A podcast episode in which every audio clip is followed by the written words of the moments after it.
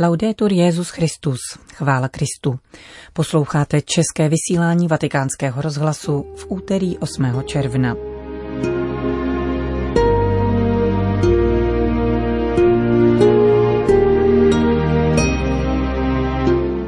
Milí posluchači, v dnešním pořadu se vrátíme k listu u příležitosti devítistého výročí premonstrátského řádu.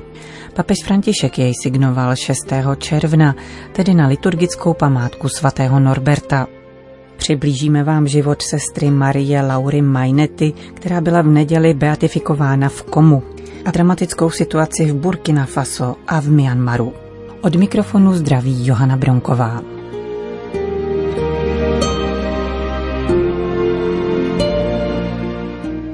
Zprávy vatikánského rozhlasu. Svatý Norbert žil v mnoha různých okolnostech, ale za každé situace se nechával vést evangeliem. Jako potulný kazatel, kněz, představený komunity, biskup, vždycky naslouchal Bohu a bratřím. Uměl v různých situacích rozlišovat a nestrácel ze zřetele svou základní inspiraci – Čteme v listu papeže Františka u příležitosti devítistého výročí založení prvního společenství řeholních kanovníků premonstrátského řádu, datovaném 6. června na liturgickou památku svatého Norberta. Svatý otec ho adresuje generálnímu apatovi řádu, otci Josefu Woutersovi, a zastavuje se v něm nad životní cestou svatého Norberta, kterého představuje jako jednu z klíčových osobností církevní reformy 12. století. Papež připomíná, že za života svatého Norberta probíhal spor o investituru mezi papežem a císařem. V církvi se tehdy rodila nová vnímavost k požadavkům evangelia a poslání duchovních osob. Nechyběli muži a ženy, kteří z božího vnuknutí spochybňovali propojenost lidí církve se světskými zájmy. Norbert byl jedním z nich. Narodil se kolem roku 1075. Stal se kanovníkem v Xanten a posléze členem císařského dvora Jindřicha V. Prošel dlouhou cestou rozlišování a obrácení. Nechal se vysvětit na jáhna a současně téhož dne také na kněze.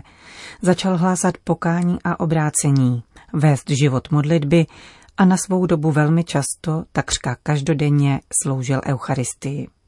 Komunity vašeho řádu přijali toto dědictví a po devět století vykonávají své poslání v duchu řehole svatého Augustína, ve věrnosti rozjímání a hlásání evangelia, čerpajíce přitom z eucharistického tajemství, zdroje a vrcholu života církve, píše papež. Z kanovníka na císařském dvoře se Norbert stal kajícníkem a potulným kazatelem, čímž si mimo jiné vysloužil také kritiku. Hlásal evangelium, uzdravoval nemocné, vyháněl zlé duchy a pomáhal ke smíření z nesvářených rodů. Po vzoru apoštolů vyslaných Ježíšem se vydal na cestu, šel pěšky v jediném oděvu, neopomněl však nést vše potřebné k sloužení Eucharistie. Když došel do Saint-Gilles v Provence, setkal se s papežem Geláziem II., který mu dal svolení působit jako apoštolský kazatel.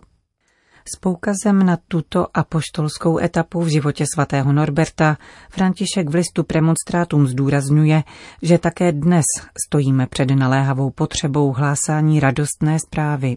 Vyžaduje to od všech a zejména od kněží velkodušné nasazení a soulad mezi hlásaným poselstvím a osobním i komunitním životem.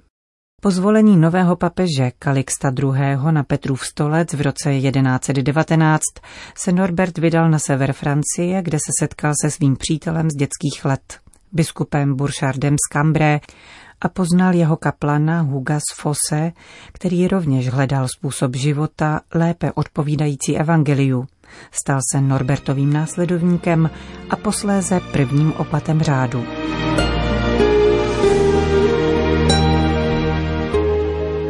Psal se rok 1120, když Norbert přijal pozvání laonského biskupa Bartoloměje a zvolil si za místo pro svou komunitu údolí Premontré. O vánoční noci následujícího roku složili první premonstráti sliby podle řehole svatého Augustína. Vaše řehole stanovuje silnou vazbu mezi všemi členy společenství a místní církví. A v této řeholi je také založeno poslání modlit se za celou církev a spolu s ní. Zdůrazňuje papež. V rozvažování nad touto další životní etapou svatého Norberta v Prémontré si František všímá, jak působila v církvi své doby.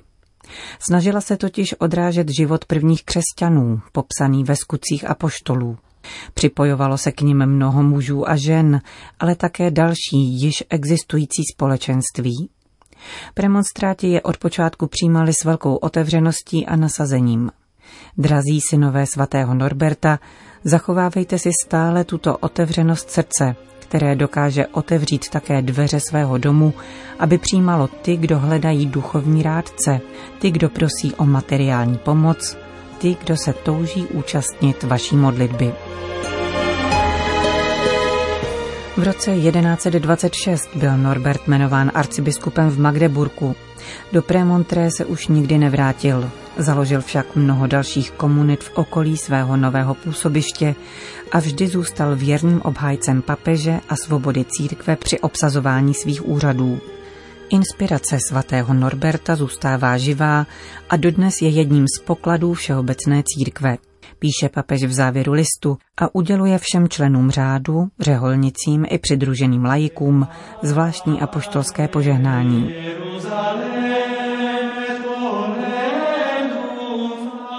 Dodejme ještě, že tělesné ostatky svatého Norberta spočívají od 17. století v Praze. Strahovský opat Kašpar z Questenberka je získal pro svůj klášter v roce 1627 a kardinál Arnošt Vojtěch z Harachu jej posléze přičlenil k českým zemským patronům. Itálie. Lombardská diecéze Como v neděli prožila dlouho očekávanou událost. V městečku Kjavena byla blahořečena sestra Maria Laura Majnetiová, kterou zde 6. června roku 2000 z nenávisti k víře zavraždili tři mladé dívky. Mučednictví sestry Laury završilo život, v kterém se tato řeholnice trvale obětovala Bohu, říká postulátorka její beatifikační kauzy. Marii Lauře Majnetiové bylo 61 let, když ji tři adolescentní dívky ubodali při satanském rituálu. Byla pokřtěna jako Terezína a narodila se jako poslední z deseti dětí. Její matka zemřela několik dní po porodu a Terezínu vychovávala starší sestra. V 18 letech se rozhodla vstoupit do kongregace Dcer kříže a tato volba v ní utkvěla natolik hluboce, že se vždy podepisovala celým jménem jako sestra Maria Laura, Dcera kříže. Právě tento kříž, který přijala a milovala, ji povzbuzoval k otevřenosti především vůči mladým lidem, když se mnohdy setkávala s jejich prázdnotou. Život sestry Laury výstižně popisuje ona svatost odvedle, o níž často hovoří papež František, podotýká postulátorka Francesca Consoliniová. Nevyznačuje se nějakými nápadnými epizodami. Dimenze, v níž žila sestra Maria Laura, je hrdinský rozměr každodenního života, každodenní věrnosti. Byla učitelkou a tedy vychovatelkou, prožívala své dny s dětmi, dospívajícími a mladými lidmi, lnula ke světu mladých lidí, říkávala, že mladí jsou důvodem jejího života. Rozměrem její existence byl prostě každodenní život, ale byla to také její volba. Ptala se sama sebe, co by na mém místě udělal Ježíš. A tvrdila, že můžeme dokázat velké věci, ale musíme se ponořit do každodennosti, otevřít dveře veškerému utrpení a ochotně naslouchat hlásání Evangelia od těch nejmenších. Prohlašovala o sobě, že je jenom jednoduché jméno, malé zrnko písku.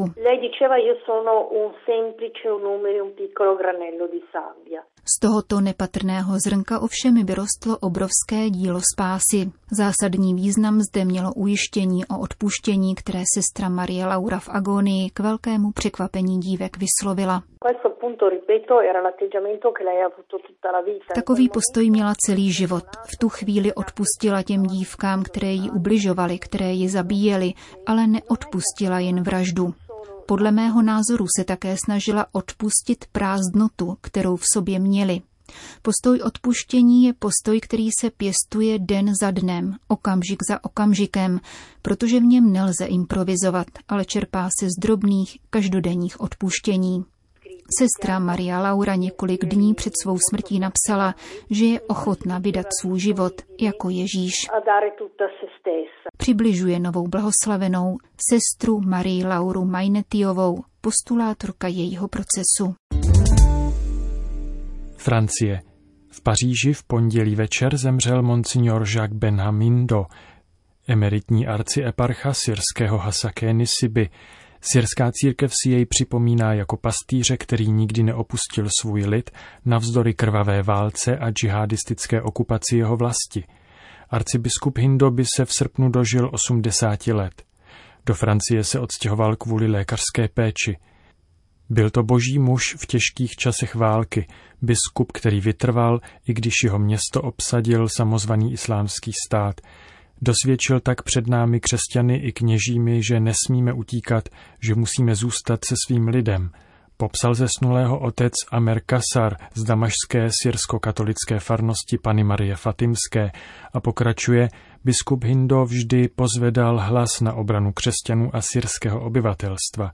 Zastával roli zprostředkovatele mezi Araby a Kurdy, mezi muslimy a křesťany, a to vždy z pohledu dialogu a setkání. Myanmar. Zprávy o další eskalaci násilí a ostřelování katolických kostelů přicházejí z Myanmaru. Agentura Fides přinesla informace o útoku armády na kostel Panny Marie Královny míru ve farnosti Donganka v diecézi Lojkav ve státě Kajach. Násilí namířené proti katolickým objektům a institucím v posledních týdnech sílí. Útok barmské vojenské chunty způsobil v kostele velké škody. Zprávy o zraněných nebo obětech nemá agentura Fides k dispozici.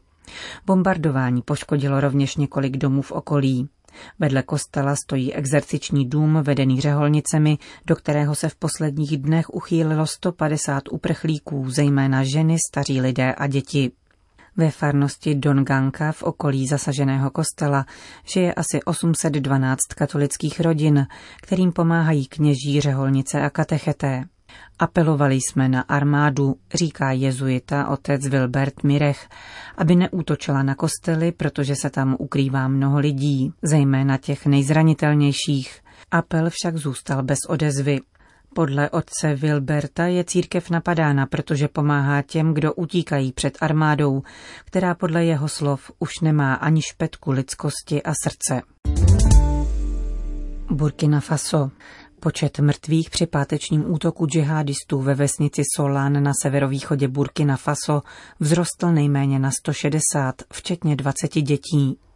Jde o nejkrvavější masakr od začátku džihadistických útoků v roce 2015. Za oběti se v neděli modlil také papež František. Svědectví o dramatických událostech podal přímý svědek, který se skryl v nedaleké farnosti Seba.